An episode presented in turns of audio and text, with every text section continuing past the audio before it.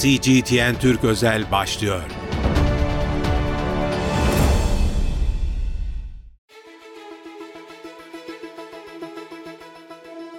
CGTN Türk özel yayınına hoş geldiniz. Ben İlkay Akkaya. Bugün gündemimizde ekonomideki gelişmeler var. E, Bakan Mehmet Şimşek'in e, dünkü açıklamaları ve Amerikan Merkez Bankası'nın faiz kararını ekonomi yazarı Recep Erçin'le değerlendireceğiz. Recep Bey hoş geldiniz. Hoş bulduk Sayın Akkaya. İyi yayınlar. Teşekkür ediyorum. E, dün Bakan Mehmet Şimşek İstanbul Sanayi Odası'nda sanayicilerle bir araya geldi ve önemli açıklamalarda bulundu. Özellikle enflasyonla ilgili olan açıklamalar açıkçası çok çarpıcıydı e, sanayicilere seslendi ve dedi ki kötümserlik için bir sebep yok ama mucize istiyorsanız o da bende yok dedi. E, siz de bu toplantıyı izlediniz, orada bulundunuz. E, biraz oradan bahseder misiniz? E, neler öne çıkıyor Bakan Şimşek'in konuşmasında? Tabii öncelikle e, Sayın e, Erdal Bahçıvan, İstanbul Sanayi Odası Başkanı önemli mesajlar verdi. Hı hı. E, onun mesajları üzerine ki Türkiye'de e, bütün bu e, gelmemiş e, faiz para politikası sürecinde Sayın Erdal Bahçıvan'ın biz finansal istikrar ve fiyat istikrarının sanayici ve üretim açısından ne kadar önemli olduğu konusundaki açıklamalarını hep dinliyorduk. Hı hı. Sayın Mehmet Şimşek de bundan sonra yaptığı sunumda ki 50 dakika sürdü sunum. 50 dakikalık sunum sonunda Sayın Bakan e, hakikaten mucize beklemeyin dedi ama senin de az önce aktardığın gibi karamsarlığa da yer yok dedi. Çünkü Mehmet Bey çok haklı burada. E, karamsarlığa yer yok. Yani sorunlar aşılamayacak sorunlar değil. Ama e, elimizde sihirli bir değnek de yok. Birden olacak işler de değil. Çünkü e, Sayın Bakan'ın şöyle bir ifadesi oldu. E, para politikası e, devreye alındığında, rasyonel zeminde bir para politikası devreye alındığında bir rasyonel para politikası da olabilir yani heterodoks fark etmez. Para politikasındaki değişiklikler e, ekonomiye yansıması e, 18 ayı buluyor. E, bazı e, durumlarda, çetrefil durumlarda 6 aydan başlayabiliyor. Kaldı ki Türkiye Temmuz ayından itibaren faiz artırmaya başladı. Yüksek düzeyde faiz artışları yaptı ve aslında faiz artışları sonrası biz neyi görmeye başladık? Çok net bir şekilde para politikasının etkinliğini enflasyon aylık bazda e, nispeten e, önceki yıllara göre daha e, minimum düzeyde gitmesinden e, anladık. Yıllık e, bazda ise bunun enflasyon etkisini ancak e, Haziran'dan sonra görmeye başlayabileceğiz. Çünkü e, mevcut para politikasını kurgulayan, ekonomi politikasını kurgulayan ekonomi yönetimi, yani Mehmet Şimşek'in başında bulunduğu ekonomi yönetimi göreve geldiğinde önünde çok e, zor bir tablo gör, buldu. Evet. Bu zor tablo, bu zor tabloyu ben önceki ekonomi yönetiminin yaptığı başarısız işler olarak kesinlikle değerlendirmiyorum. Bu türden yapılan değerlendirmeleri de doğru bulmuyorum. Öncelikle ifade edeyim. Çünkü o dönem uygulanması gereken politikalar siyaseten oydu. Bu dönem uygulanması gereken politikalar siyaseten bu. Sonuçta e, Türk kamuoyunun e, seçimlerle belirlediği bir yönetim var. O yönetiminde uyguladığı politikalar var. Bu çerçevede işler ilerliyor. Şimdi bizim e, geçen yıl çok önemli bir aslında e, zorlandığımız bir nokta oldu. Öteden beri gelen bir Rusya-Ukrayna krizinin e, enerji fiyatları üzerindeki yansımaları. Evet. E, bunun ardından e, enflasyonist etkiler pandemi sonrası ve Avrupa ekonomisinin yavaşlaması ana ihracat pazarımızın. Üzerine e, başka bir önemli e, olay, çok acı bir olay 6 Şubat depremleri ve ekonomiye çıkarttığı 120 milyar dolarlık fatura. Evet derinden Şimdi, sarstı her alanda. Bu gitti hem üretim tarafını sarstı. Hala tekstil atölyeleri ve bölgedeki 11 ildeki hatta 11 ilin 3 ili diyelim tam toparlanabilmiş değil. Üretim anlamında hala eksik kapasitelerle çalışıyorlar. Orada bizim bütçe üzerindeki yükü üstüne seçim vaadi olarak EYT'nin getirdiği hani bir ekonomik e, ekonomi politikası anlamında bir yanlıştan söz edeceksek EYT'den söz etmemiz gerekiyor.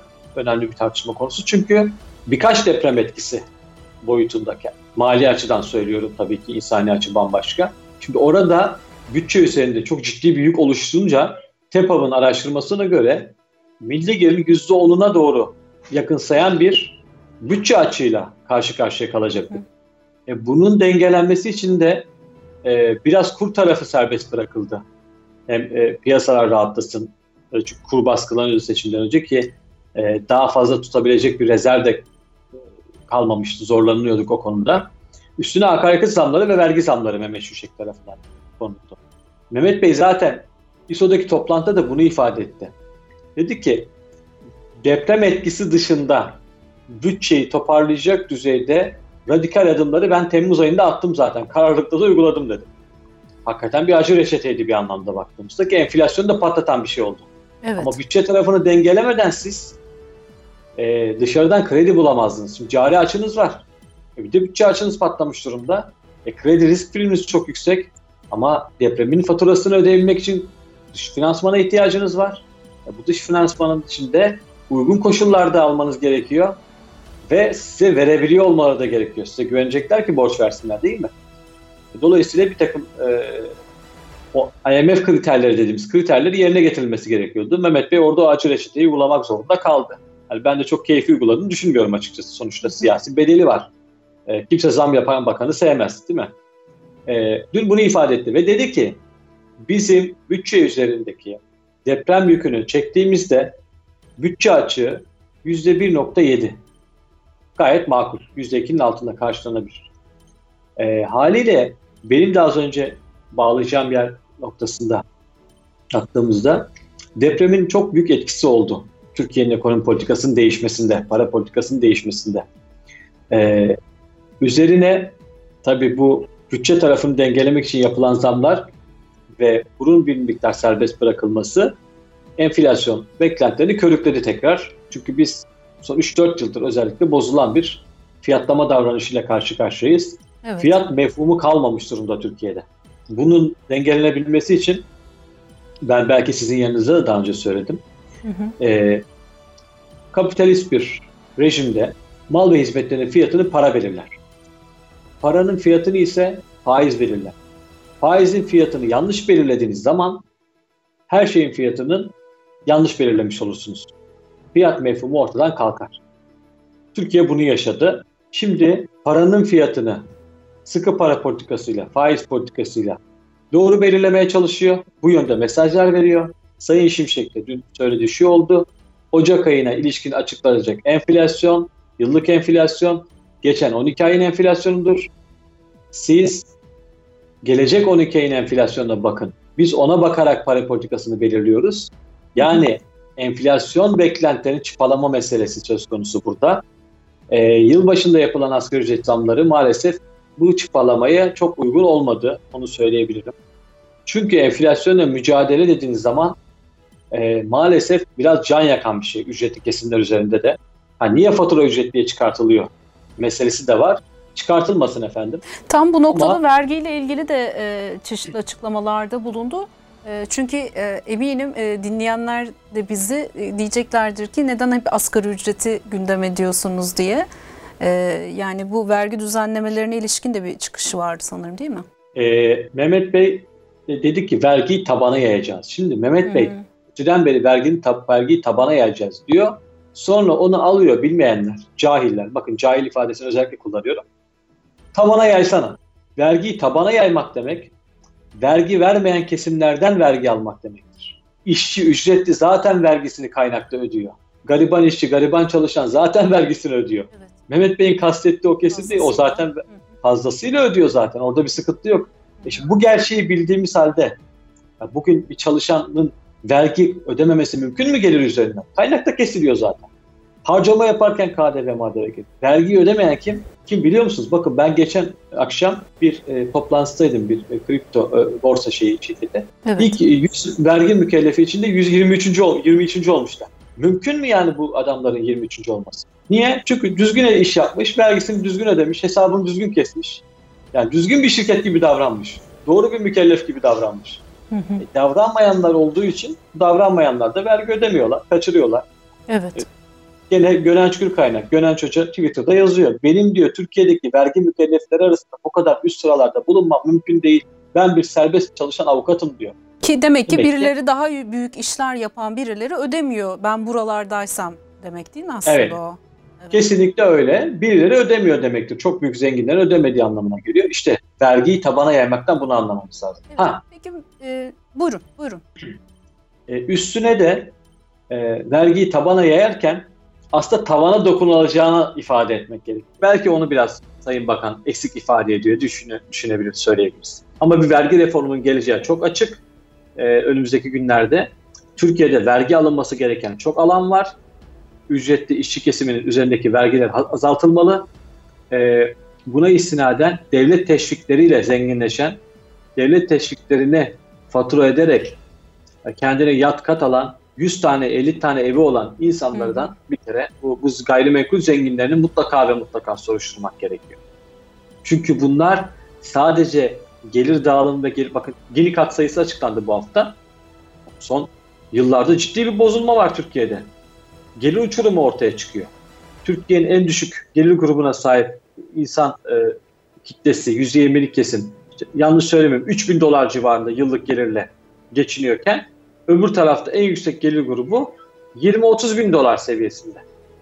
Bu, bu, bu kabul edilebilir Evet. bir şey değil. Peki Recep Bey şunu da sormak istiyorum. E, bu kur korumalı mevduat hesabına ilişkin de çeşitli açıklamalar yaptı e, bakan. E, burada son durum nedir? E, ne olacak bu kur korumalı mevduat hesapları?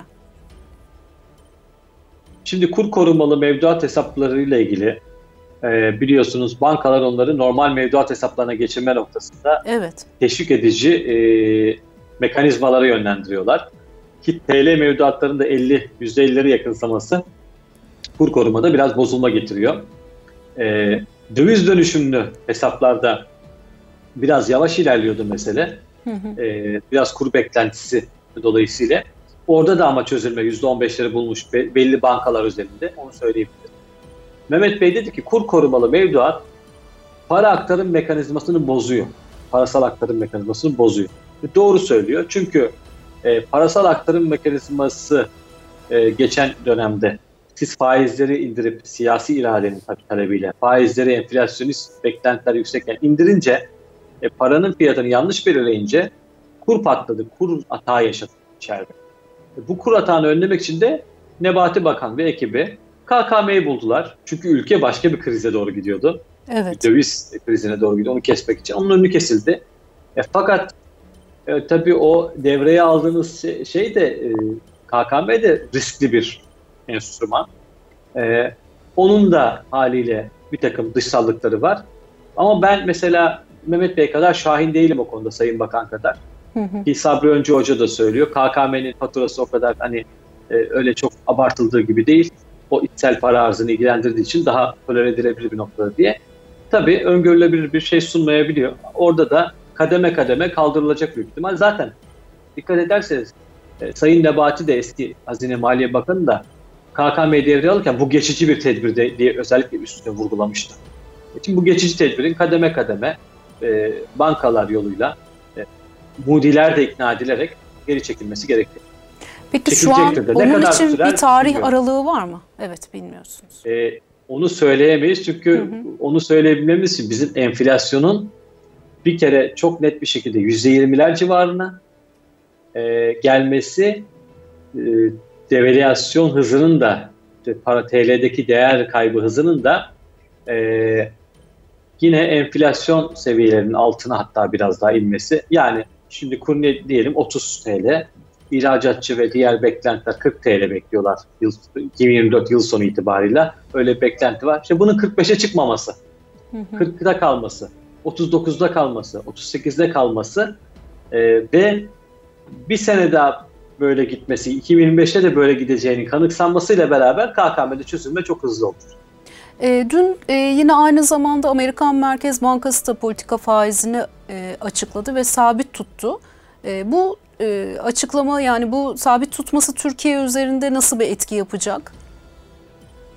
Şimdi Amerika tarafında FED şunu söylüyor.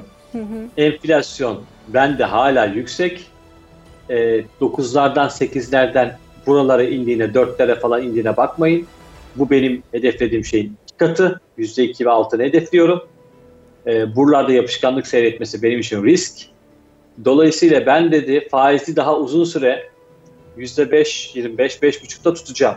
Mart ayında da bir faiz indirimi benden beklemeyin. Böyle beklenti yok. Hı hı. E, ama dedi üyelerin de talebi ve beklentisi, FED e, komitesinin de beklentisi, açık piyasa komitesi üyelerinin de beklentisi de bu yıl içerisinde bir faiz indirimi yapmak noktasında. Buradan şunu anlıyoruz biz. E, ve aynı zamanda da miktarsal sıkılaşma, bilanço, çok bilançosu büyük şişti Fed'in biliyorsunuz yani 800 milyar dolarlardan e, 6-7 trilyon dolarları hatta belki bir, bir ara galiba 8-9 trilyon dolar falan konuşuyor, konuşuluyor. Çok ciddi bir şişme oldu pandemiyle beraber. O bilanço toparlama evresi olacak. Ona devam edecekler. E, bunu yaparken de Amerikan ekonomisini duvarı toslatmadan gitmek istiyorlar anladığım kadarıyla. Hı hı. Amerika'dan gelen PMI verisi de güçlü geldi. Hala fena değil Amerika tarafı orada. Yani üretim tarafı da. Çünkü Amerika ne yapıyor? Biraz onu da konuşmak lazım ama bu yayında değil başka bir yayında hatta stüdyoya gelelim onu konuşuruz. Amerika evet, başka isteriz. bir şu evet. anda. Çin'in dünya liderliğini alıyor olması Batı'yı çok korkutuyor. Çin şu an dünya liderliğini alıyor ekonomide. Amerika'da bu liderlik e, e, tamamen Çin'e kolay kolay devretmemek için e, French Shoring gibi başka bir takım şeyler uydurarak, Green New Deal gibi başka şeyler uydurarak e, Amerika'da üretim yap, Amerikan e, ne diyelim ekonomik vatan kavramlarıyla vesaire gibi ki biz bunu Trump'ın ilk seçildiği gün küreselleşmenin bitmesiyle anladık. Trump geldi gün küreselleşme bitti.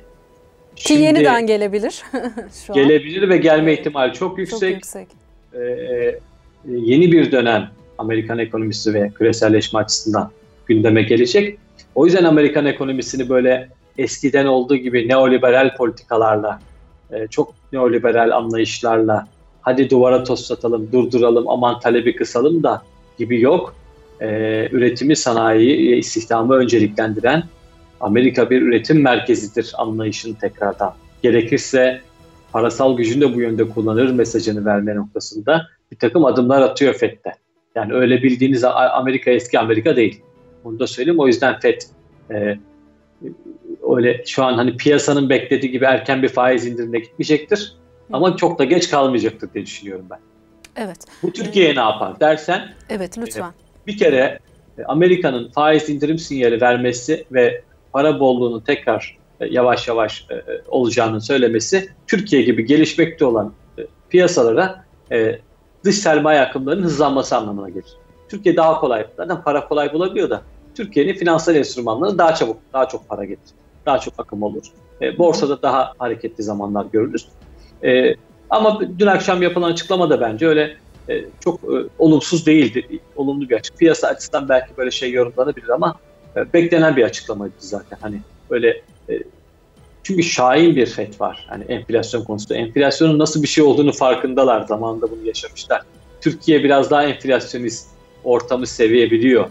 Siyasetçiler de toplumda Türkiye'de ama e, Amerika gibi çok büyük ekonomiler, bakın Çin de aynı şekilde o da mesela enflasyonun böyle patlamasına müsaade ediyor. Kaldı ki Rusya da öyle. Sayın Putin e, orada dedi ki bu enflasyonu yerin kardeşim. Bütün araçları kullanın, Size full yetki veriyorum ama yapamazsanız o zaman hesabını sorarım. Şimdi Türkiye'nin de onu yapması gerekiyor ki yaptı Sayın Cumhurbaşkanı bence Mehmet Şimşek'te. Gel her şeyi kullan, bütün mekanizma sen de enflasyon düşür. Doğru olması gereken de budur çünkü enflasyonist ortam ücretli kesimleri bir kere orta sınıfın yok olması, ücretli kesimlerin de daha da yoksullaşması anlamına gelir. Bugün Türkiye'de bana söyleyin, e, zengin olmayan birisi ev alabilir mi? Alamaz. Peki tam bu noktada şunu da sormak istiyorum. Şimdi genelde e, marketlerdeki e, fiyatlar çok çok konuşuluyor.